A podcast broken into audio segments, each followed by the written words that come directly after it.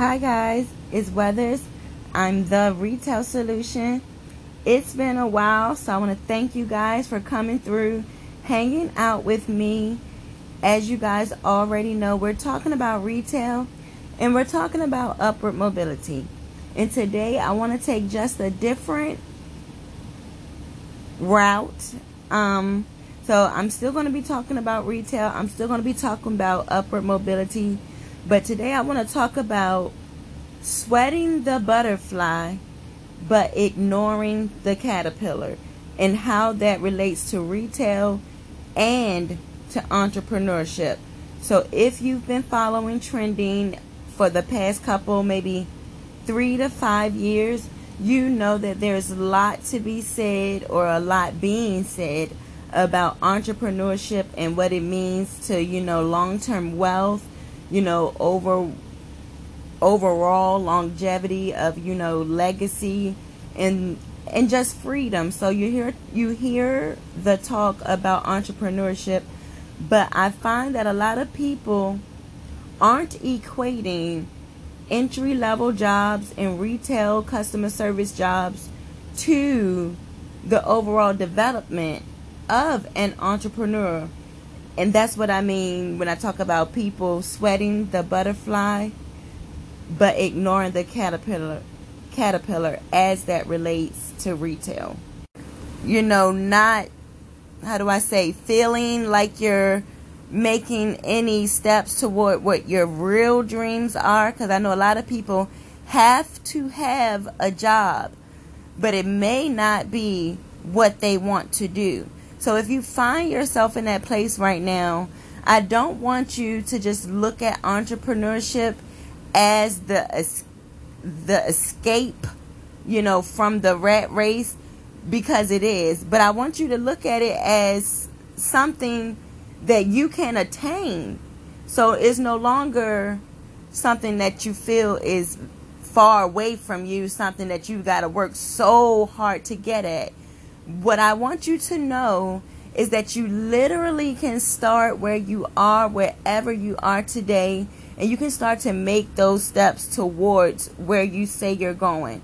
And the way that you can do that at your job is to just start being what you want to what you want to be. So if that makes any sense, a lot of us while we're at work, we're not all the way motivated you know, we don't come in every single day, and no one does, at the top of their game.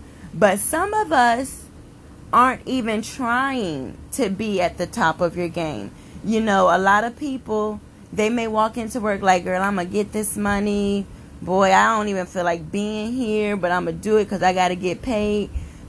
The first thing that you're going to want to do to, you know, kind of improve your state and how you look at where you are is to think differently. And when I say think differently, I mean think positively. I want you to think about positive things about your job. Who are you helping when you're at work? So, a lot of the times, if you're working in fast food, if you're working at a store where they, you know, sell stuff, if you're working somewhere where people may not consider your job life changing, I want you to find out who you're helping at work. So the way you can do this, one good way to do this is to look around at the customers. Are you assisting older people, younger people? Is it a mixed crowd that's coming into your job? What are they looking for when they're walking into your job? And what can you possibly service them with at your job that can make this experience different for them? So let me maybe say that again. If you work somewhere where your job isn't seen as a place of life changing possibilities, I can assure you, you literally can probably change somebody's life right where you are. And so for me, I've been in retail 10 years. And what I found is I am most effective at my job when I'm confident, you know, when I feel like I understand or enjoy the product and when I can relate those attributes that I love about something to the customer is when I find that I get I'm the most productive, which means my numbers look better. You know, my customers are happier.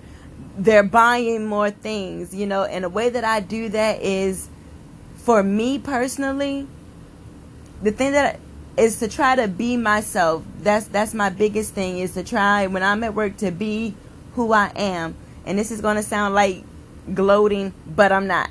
I'm literally for the most part a happy person you know, I do have attitude changes, you know, but I work to kind of control that when when I'm at work and now recently when I'm not at work. So, in the way that I've found what I can do for people is to really ask them questions and then try to find the solution to whatever they're looking for.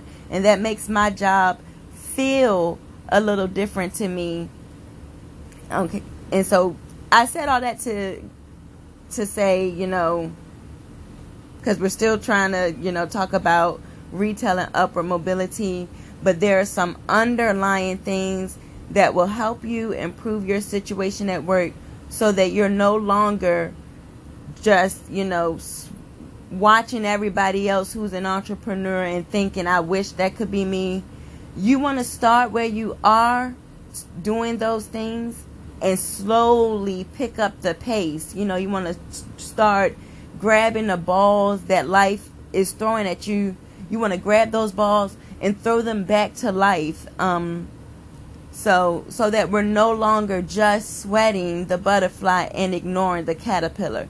And the reason why I chose retail to be the caterpillar and entrepreneurship to be the butterfly is because that's what's trending right now. It seems like no one wants to work any longer for anyone else, which is an awesome thing.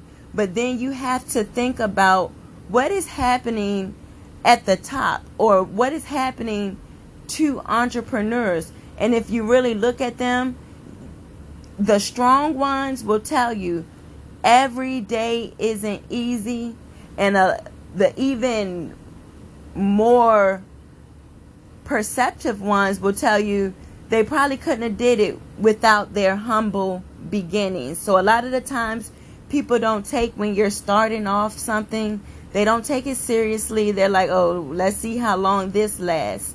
But starting beginnings and humble beginnings are what leads to great endings or great beginnings, you know. So it depends on, you know, how you look at stuff